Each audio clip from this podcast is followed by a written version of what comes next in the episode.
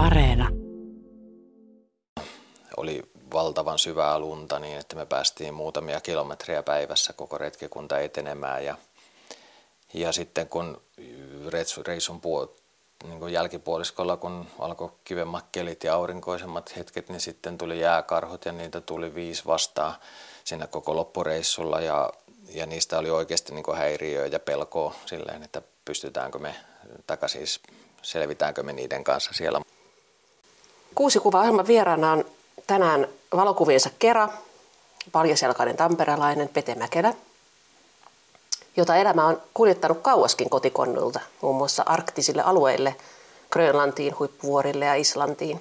Tällä kertaa ohjelma äänitellään varsin sympaattisessa ympäristössä, vanhassa pirtissä tummien hirsiseinien sisällä. Ollaan Kortejärven tilalla Tampereen kaupungin retkeilyalueen Kintulammin sydämessä. Pete Mäkelä, mitä tämä alue sulle merkitsee? No, kyllä tämä on semmoinen paluu oikeastaan sinne nuoruuteen siihen aikaan varsinkin, kun lapset oli syntynyt 90-luvun alussa ja tota, no, niin paljon käytiin tällä alueella silloin retkeilemässä sitten. Ja varsinkin näillä kämpillä, täällä näitä kämppiä vuokrattiin silloin paljon ja käytiin useiden eri samanikäisten perheiden kanssa silloin ja lapset leikki keskenään täällä ja siitä tietysti kun on vuosia kulunut eteenpäin, niin tästä on tullut luonnonsuojelualue ja kaikkea muuta täällä on tapahtunut sen jälkeen, mutta että se on tämä semmoinen itselle semmoinen ihan semmoinen perustemmelyskenttä, jos voi sanoa, ja täällä on paljon harjoiteltu retkeilyä ja on sekä hyviä että huonoja muistoja tältä alueelta. Että... Palataan tämän ohjelman loppupuolella siihen, että miten tämä liittyy sun nykyiseen työhönkin aika lailla. Sä synnyit Länsi-Tampereelle Tesomalle ja kerrot olevasi jo lapsesta saakka oman tiesi kulkija. Miten se sussa näkyi? Joo, to- toivottavasti nämä ei ole pelkästään sellaisia muistikuvia, mikä on muilta opittuja, että, että muistaisi itsekin oikein näitä, mutta että tota noin, niin, ää, nuoruus oli tosiaan siellä Tesomalla omassa muistikuvassa ja mielikuvissa hyvin, hyvin vapaata elämää ja, ja ehkä se oli osaltaan semmoinen niin oma, oma valinta myöskin tämän tyyppiset asiat kuin joku päiväkoti. Niinpä kävi useimmiten niin, että mä karkasin sieltä päiväkodista ja lähdin tota noin, niin sitten, yleensä sitten isovanhempien luokse siihen Kohman kaareen. Ja tota, niinpä siinä kävikin niin, että sitten mut otettiinkin päiväkodista pois sitten, että mä sain viettää sitten aikaa siellä isovanhempien luona, mikä tietysti toi entistä enemmän sitä vapautta, kun ei ne taas sitten kerinnyt ja pystynyt mua sitten valvomaan niin, että, että se oli enemmän sellaista, sellaista sitten mun etsimistä ympäri Kohman kaarta koko suvun voimin. Ja tota noin, niin kun mä olin jossain hyvin nuorena alle kouluikäisenä päättänyt, että, että mä pärjään kyllä omillani ja tota noin, niin se, mistä mut löydettiin sitten silloin, niin se oli semmoinen iso betoninen kaivorengas, mihin mä olin muuttanut asumaan ja mulla oli siellä semmoinen alumiininen pieni kattila, missä oli yksi siitä lähipellolta lainattu peruna sitten ja se oli mun niin ikään kuin se ruoka, millä mä aion pärjätä siellä sitten loppuelämäni. Et se oli jotenkin sellaista hyvin, hyvin tota noin, niin, mm, miksi sanoisi tämmöistä näin niin kuin itsenäistä elämää jo ihan pienestä alkaen. Katsotaan sitten sun ensimmäinen kuva. Nämä kuvathan on katsottavissa myös osoitteessa yle.fi kautta kuusi kuvaa. Tämä on talvikuva. Ja kuvassa on aika lailla vauhtia, sen verran epäskarppi se on, mutta, mutta siitä erottaa sentään, että metsässä ollaan ja lunta on maassa ja, ja nuori poika suksilla, mutta sukset on kyllä ilmassa. Onko tämä nyt joku mäkihyppyharjoitus vai mikä? No tämä on just sitä joo, että miksei olisi voinut vaikka mäkihyppääjäkin tulla itsestäni, jos olisi riittänyt mielenkiinto siihen niin kuin tarpeeksi pitkälle, taikka sitten, että olisi saanut sillä tavalla tukea sitten perheestä, että oltaisiin vaikka viety erilaisiin hoppamäkiin, mitä nyt Tampereellakin oli paljon, paljon varmasti siihen aikaankin vielä, mutta tota, tota, kuva on tämmöiseltä partioretkeltä 80-luvun ihan alkupuolelta.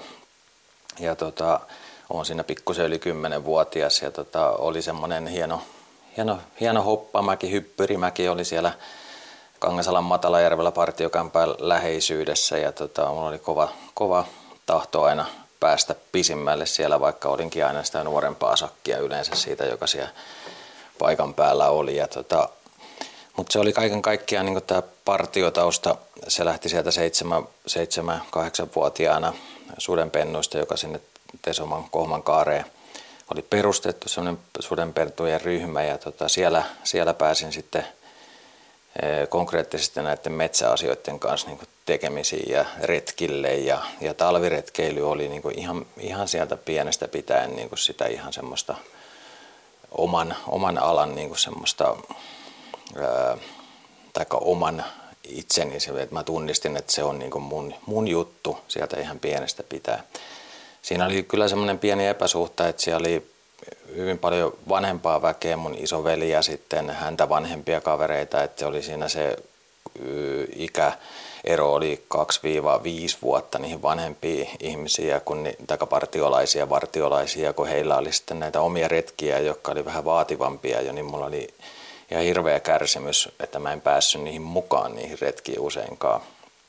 Ja tota, omasta mielestäni mä olisin kyllä aivan varmasti pärjännyt niillä retkillä, mutta, mutta siellä oli silloin oli ikärajoja ja oli muita, muita asioita, jotka sitten siihen ää, estivät sen ää, mukaan pääsyn. Mutta tietysti sitten myöhemmin, myöhemmin sitten tota partiojohtaja ja vartiojohtajien kanssa sitten saatiin sovittua asioita ja pääsin mukaan niihin kaikkiin retkiin sitten jo hyvin nuoresta, nuoresta alkaen ja halusin niin kuin voimakkaasti lähteä ihan kaikkiin mukaan, mitä siellä lippukunnassa tapahtui ja partiotouhuissa tapahtui ja yllytin omaa vartiojohtajani aina vaan järjestämään retkiä joka paikkaan ja että päästään. Ja aika usein oltiinkin kaksin sitten. Seppo Virtanen oli silloin se, se tota, vartiojohtaja ja aika usein sitten tota, hänen kanssaan kaksi oltiinkin retkillä sitten tässä ympäri Tampereen metsiä. Tämän partio- ja retkeilytouhun lisäksi sitten sulla alkoi tulla jotakin musajuttuja myös siellä nuorella jällä jo mukaan.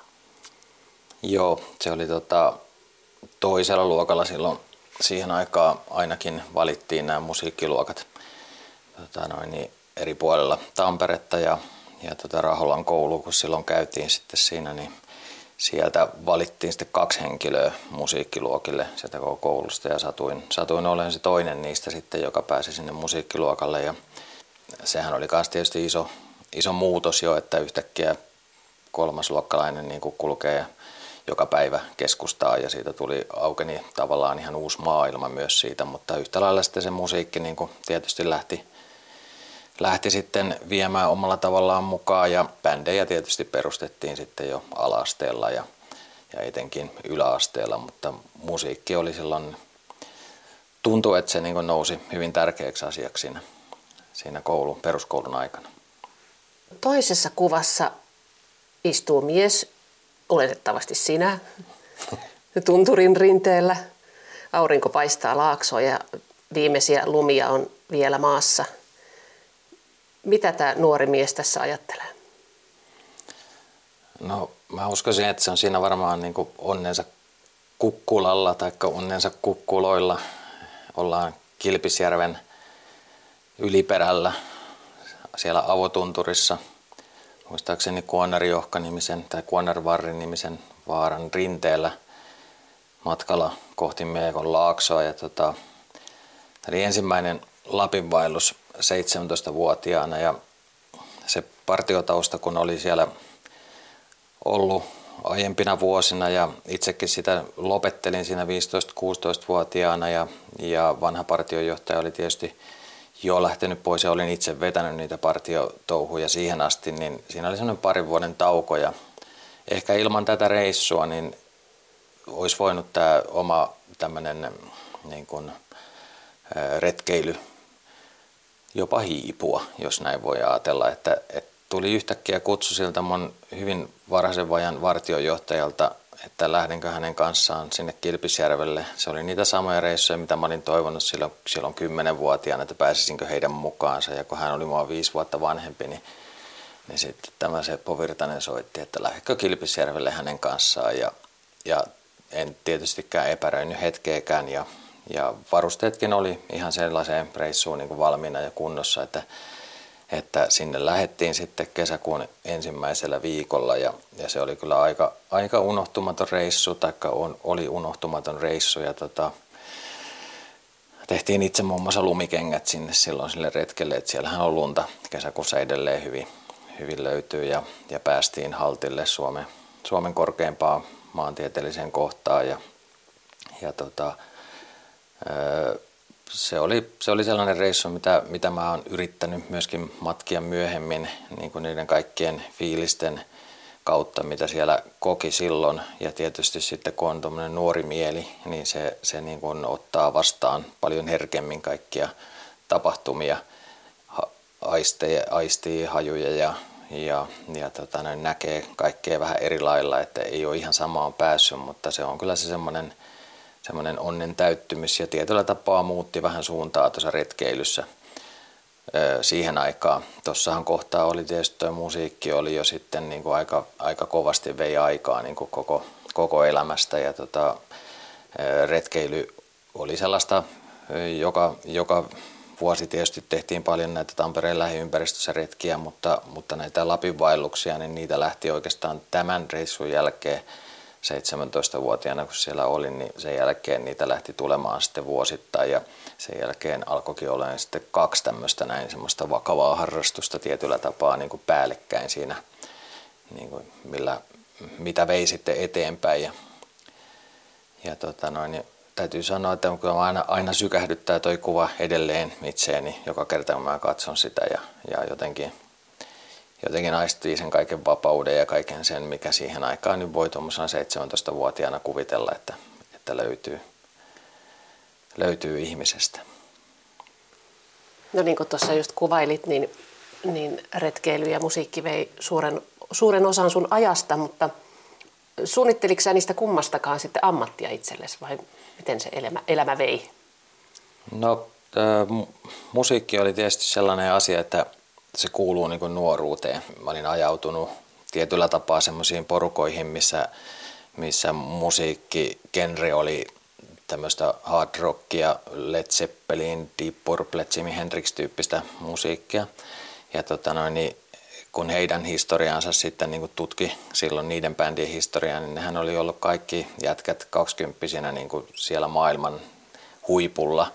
Suurin osa kuollut jo ennen 30 ikävuotta, tai mikä se nyt oli se 27, kun se klassinen ikä on, koska tuommoiset suuret rock-tähdet kuolee, mutta joka tapauksessa niin se oli se, se, oli se, niin se teema ja muistan semmoisia lentäviä lauseitakin, että 27-vuotis ikävuotta ei, ei näe, että e, meno on niin kovaa tietyllä tapaa. Ja, tota, ja sellaista se tavallaan olikin. Olihan se tuossa parinkympin hujakoilla, niin siihen aikaan oli tämmöinen Rockin SM-kilpailu esimerkiksi, missä kilpailtiin, että kuka on paras bändi Suomessa. Ja tota, me päästiin, Tampereellakin oli karsinnat siihen kilpailuun, oli 600 eri orkesteria, bändiä.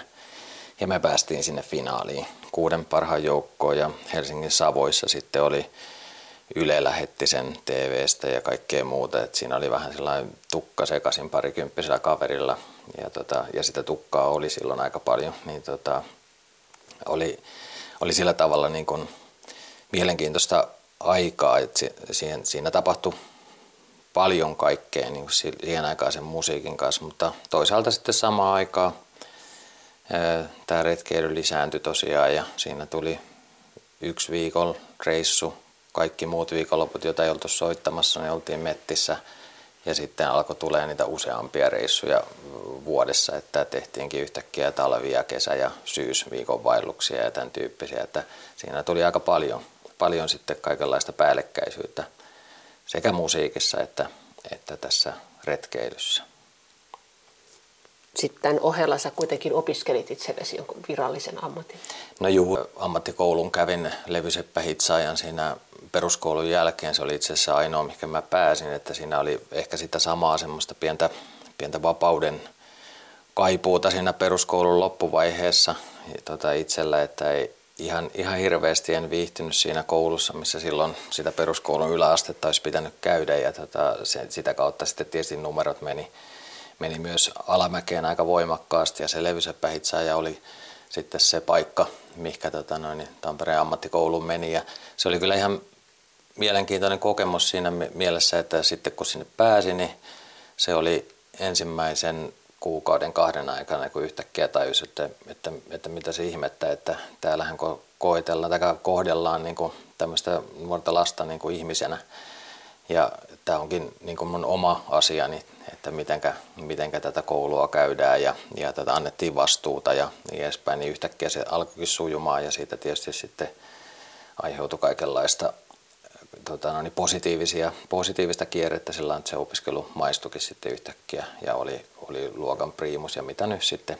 Ihan hirveästi en kerinyt niitä, niitä töitä varsinaisesti tekemään sitten sen koulun jälkeen, että siinä oli semmoinen muutamia konepajakokeiluita ja tämän tyyppisiä asioita, mutta itse asiassa huomasin jo hyvin varhaisessa vaiheessa, että kun oli näitä harrastuksia niin paljon, oli sitä retkeilyä ja sitten varsinkin se musiikki, me harjoiteltiin 4-5 iltaa viikossa ja sitten oli keikkoja ja sitten oli valmistautumisia erilaisiin tapahtumiin ja oltiin studioissa ja kaikkea muuta vastaavaa, niin kaikki oikeastaan työ, mitä teki, niin ne tuki tavalla tai toisella näitä molempia harrastuksia. Niin kuin kysyit, niin siitä, sitä musiikista tosiaan koitettiin tehdä ammattia. Joo, kolmannessa kuvassa on feedback yhtye mustavalkoinen kuva ja ja kuten äsken kuvailit, niin tukkaa riittää joka kaverilla tässä. Sä oot tässä keskellä reteesti, paita auki. Ää, miten vakavaa toi musiikin tekeminen ja esiintyminen oli tuohon aikaan? No se oli hyvin vakavaa ja varsinkin se suhtautuminen siihen omaan musiikkiin. Eli tota, mä oon aina miettinyt sitä, sitä musiikkiaikaa silloin, kun sitä teki niin kuin todellakin vakavissaan, että, että me oltiin ehkä liian viisaita niin kuin tavallaan tuohon musiikki, musiikkipiireihin ja mu, musiikkikenreen sillä, että aina siinä pitäisi olla pikkasen vielä enemmän takki auki kuin tuossa kuvassa, että pitäisi osata niin kuin olla sellainen monella tapaa niin kuin rento ja pitäisi uskaltaa heittää ne televisiot hotellihuoneen ikkunasta ulos ja, ja tämän tyyppisiä asioita, mutta eihän meistä ollut siihen, että me, oltiin, me pidettiin muutenkin niin kuin bändinä vähän itseämme kaikkia muita vähän yläpuolella, että me tehdään sellaista sivistynyttä hyvää musiikkia, vähän prokea ja kaikkea sen tyyppistä niin kuin vaativaa niin kuin soittoa, vaativaa musiikkia, mutta, mutta, tota noin, niin, ää, mutta toi, toi aika tosiaan, että siinä sitten 80-luvun lopussa tosiaan, että kun oli kova nousukausi ja oli silloin ne Rockin SM-kilpailut ja kaikki muut päästiin niissä eteenpäin ja, ja tehtiin singlejä useita, jotka oli ainakin Tampereen musiikkilistoilla silloin niin kuin kärjessäkin useita viikkoja, niin kuin myytiin niitä meidän sinkkuja ja sitten keikkoja oli varsinkin tässä Pirkanmaa alueella ja sitten, sitten oli tämä 93 vuonna ilmestynyt koko pitkä CD-levy The Factory tällä feedbackillä, niin se tota, feedback-yhtyeen kanssa, niin, niin, se oli sitten vaan ajautu sellaiseen hetkeen ja tilaan, että toi oli täys lama päällä ja itse asiassa juuri kellään ei ollut silloin keikkoja, levyt ei myynyt ja kaikki meni aika lailla alamäkeen silloin vähän joka, joka genressä ja taloudessa siihen aikaan. Mä olin myös samaan aikaan silloin töissä niin kuin musiikkibisneksen parissa.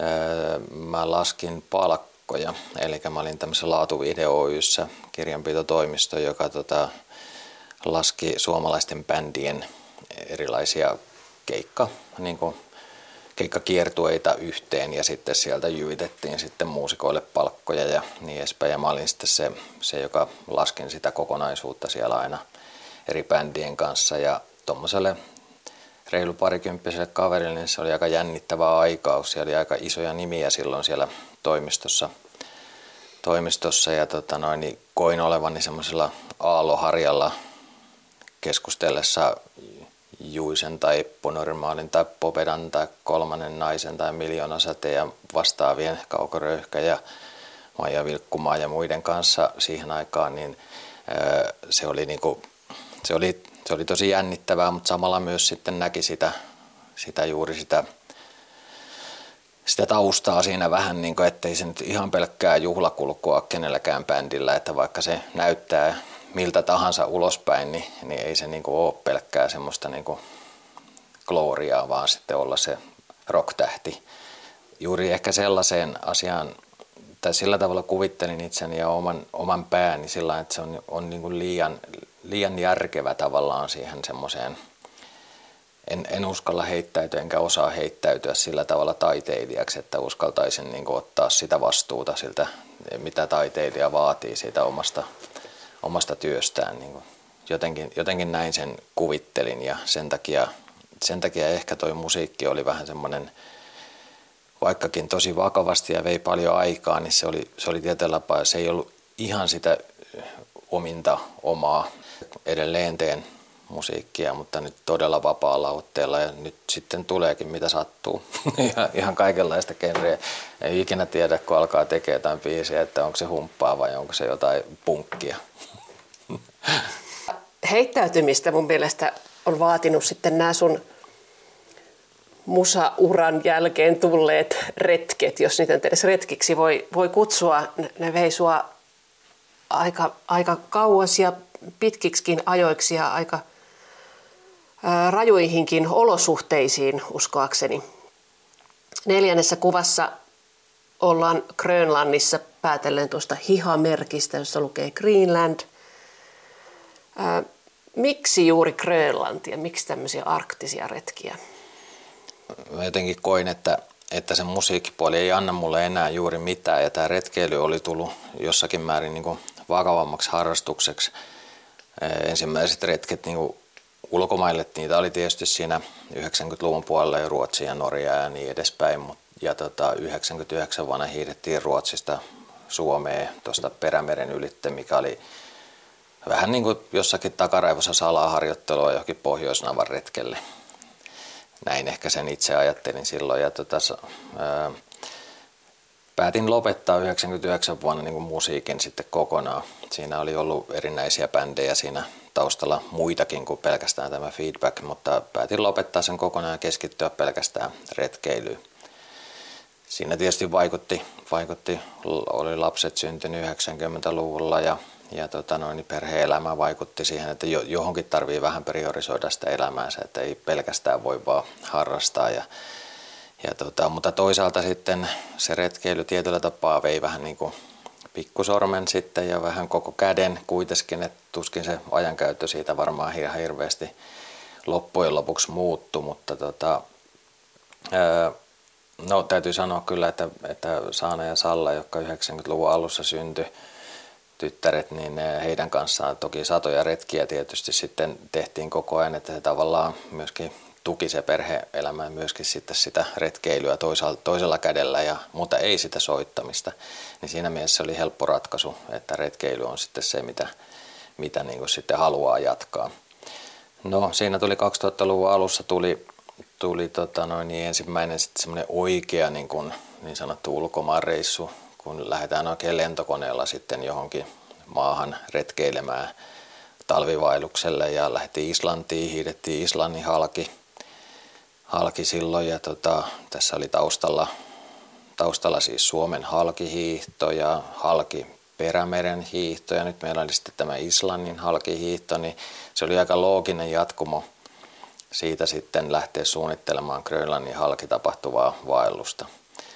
Ja 2003 vuonna sitten äh, hiidettiinkin sitten Vuorenmaan Petrin kanssa, joka oli tämmöinen pitkäaikainen jo, jo tämmöinen retkeilykaveri sieltä jostain 15-16 hujakoilta ollut mukana koko ajan, niin siinä 30 jälkeen sitten 33 ikäisenä suurin piirtein, niin sitten hiidettiin Grönlannin halki idästä länteen.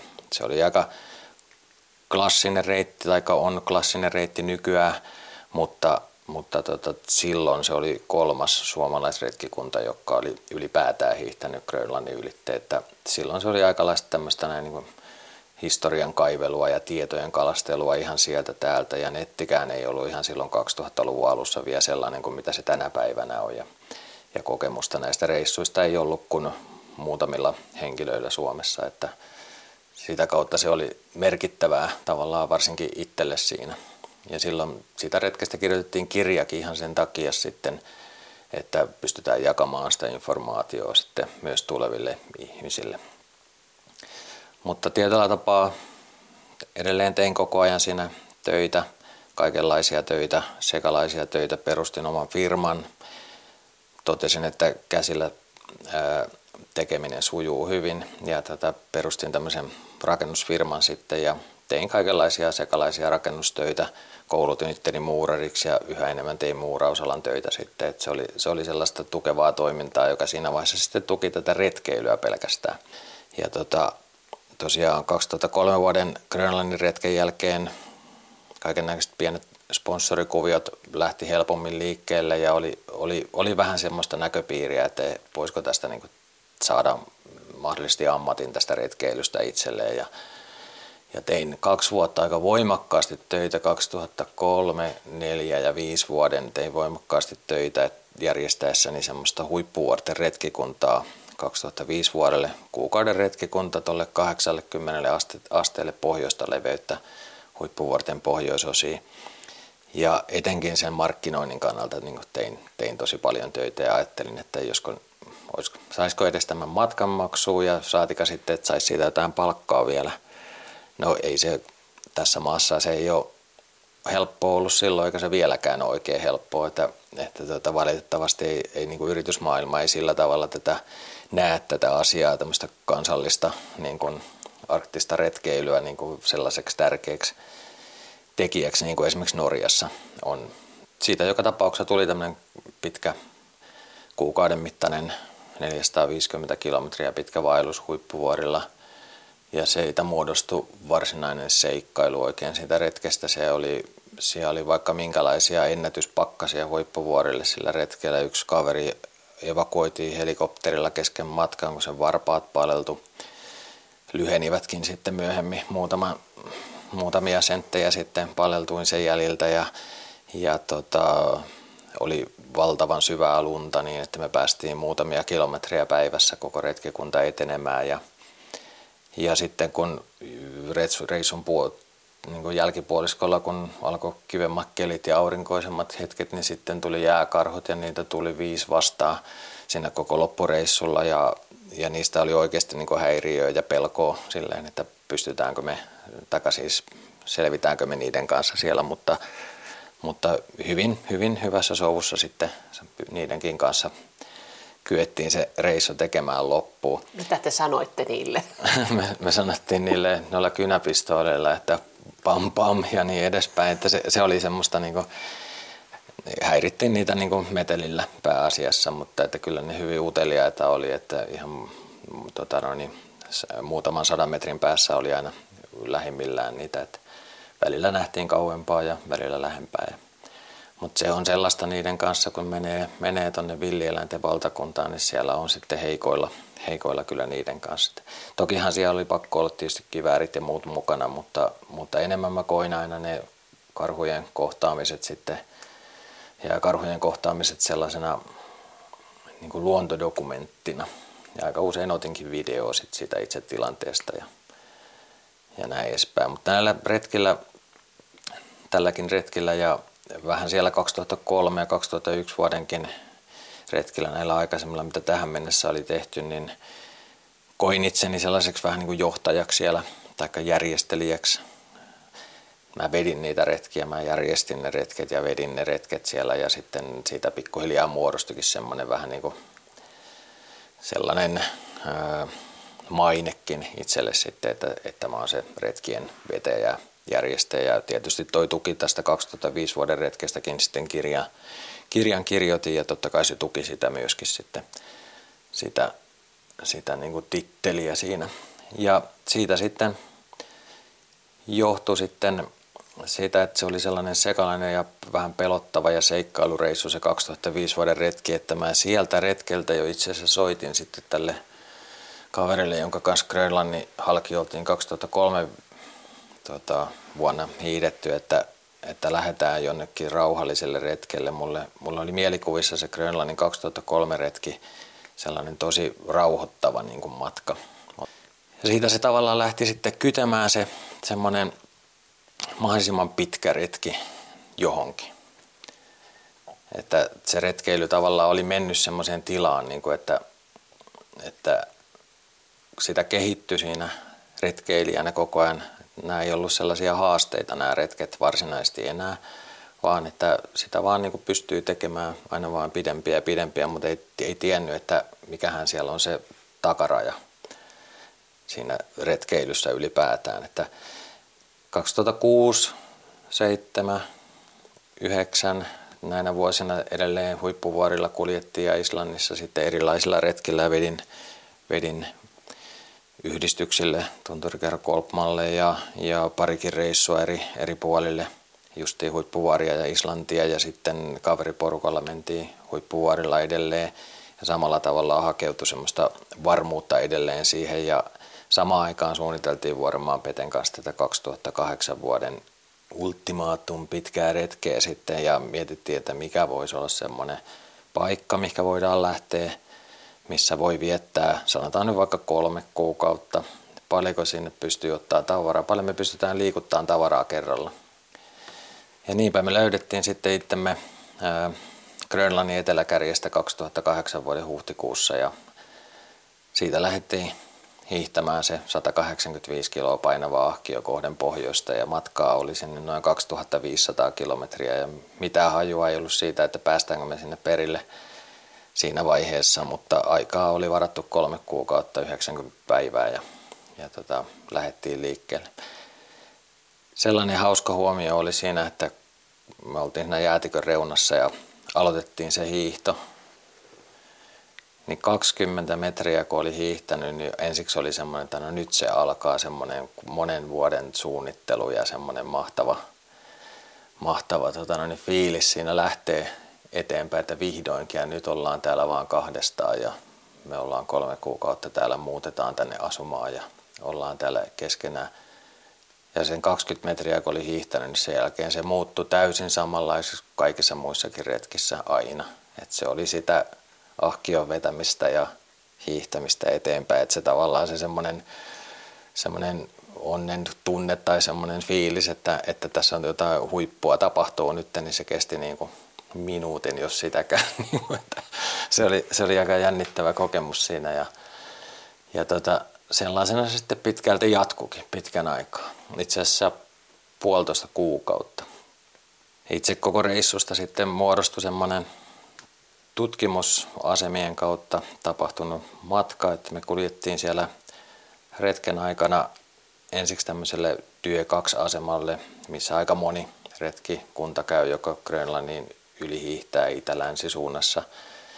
Kuljettiin eka sinne, siellä me kuultiin, että Grönlannin keskellä korkeammassa kohdassa Summit-asemalla, että siellä on miehitys. Ja he lupasivat jopa laittaa sinne viestiä, että täältä on tulossa kaksi kaveria – että matkaa oli sinne 800 kilometriä, eikä me osattu sanoa, että meneekö meillä siinä niin kuin kuukausi vai meneekö meillä siinä viisi päivää, että meillä oli tämmöiset leijat mukana, mitä me pystyttiin käyttämään apuna siinä etenemisessä ja niinpä se päivä eteneminen oli tosi vaihtelevaa, mutta joka tapauksessa lähdettiin sitä kohden.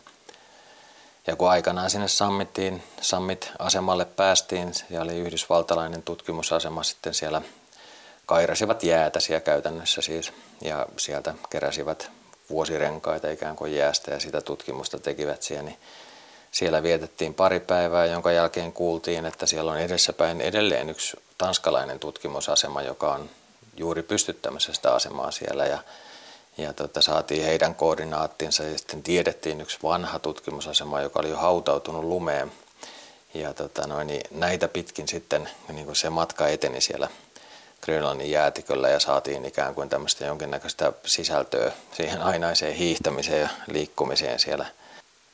Oliko se fiilis yhtä hyvä kuin sillä ensimmäisellä Grönlannin reissulla?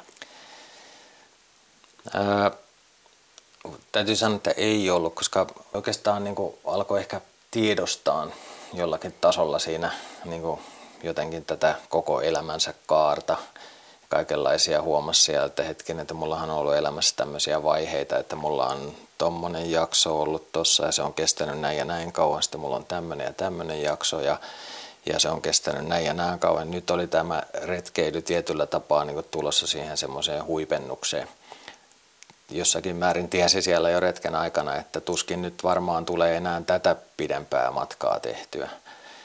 Totta kai sitä vertas niin sitten kaikkea sitä yksinkertaista elämää, mitä siellä jäätiköllä oli, niin vertas sitten näihin täällä tehtyihin ratkaisuihin ja kaikkeen muuhun ja sitten niin mietti sitä, että mitä tulevaisuudesta, mitä mä haluaisin tehdä tulevaisuudessa ja aika usein se päätyi vähän niin kuin ja oikeastaan aina ja joka kerta se päätyi siihen, että, että niin kuin mä haluan erakoitua johonkin mökkiin ja tota noin, niin elää siellä tätä samaa yksinkertaista elämää, että, että tämä tuntuu niin kuin sieltä oikealta. Joku yksi mielenkiintoinen asia siellä oli semmoinen, kun me esimerkiksi 35 päivää hiidettiin samoilla kalsareilla sinne, sinne Summit-asemalle, sinne jäätikön korkeampaan kohtaan, niin ja meidät pyydettiin siellä tosiaan sitten syömään sisätiloihin ja hikoiltiin siellä tietysti sitten aivan niin kuin solkenaan, kun oli tottunut asumaan ulkona jo siinä vaiheessa hyvin, hyvin tehokkaasti, niin tota, he pyysivät meitä käymään suihkussa siellä ja silloin, silloin vaihdettiin myös sitten tota aluskerrastot sitten kokonaan, mutta seuraavat 50 päivää sitten mentiin samoilla kerrastoilla, eikä kerta kaikkiaan tuntenut itsensä likaiseksi niin kuin missään vaiheessa. Näitä Peten kuvia voit käydä katsomassa tosiaan osoitteessa yle.fi kautta kuusi kuvaa. Viides kuva on melko tuore, ei kuitenkaan täältä Kintulammilta, vaan Hervannasta, uuden tuollaisen puolipyöreän laavun ääreltä. Millä tavalla sun eletty elämä tai sen elämän aikana tehdyt valinnat ja kokemukset niin näkyy sun elämässä tällä hetkellä? Tuliko susta erakko? Ei tullut erakko, meinas tulla. Ja tota sen 2008 vuoden retken jälkeen mä olin hyvin pitkään niin kuin varma, että, että musta edelleen tulee se erakko ja että mä mietin ratkaisuja jopa, että miten, miten sitä niin kuin voisi edes auttaa. Ja meni kaksi vuotta ehkä ainakin semmoisessa, sanotaan nyt hirveässä krapulassa niin kuin sitä retkestä tietyllä tapaa, että siellä oli kerinnyt ajattelemaan niin paljon kaikkia asioita, mikä, mikä tota voisi olla toisin, että, että sitä sitten ajautukin tietyllä tapaa varmaan niin tekemään sitten ratkaisuja omassa elämässään, mutta pari vuotta se kaiken kaikkiaan kesti sitten, että, että pääsin sitten pääsin sitten eroon siitä tietynlaista krapulan tunteesta ja pääsi tavallaan elämän syrjään kiinni silloin ja ei se ole sisältänyt sitä erakoitumista sitten kuitenkaan. Siinä tuli kaikenlaista sitten muuta elämän, elämänmuutosta, eroa ja, ja uutta suhdetta ja, ja uusia perhettä ja kaikkea muuta vastaavaa, joka toi tietysti tavallaan sitten uuden vaiheen tietyllä tapaa elämää sitten mukaan.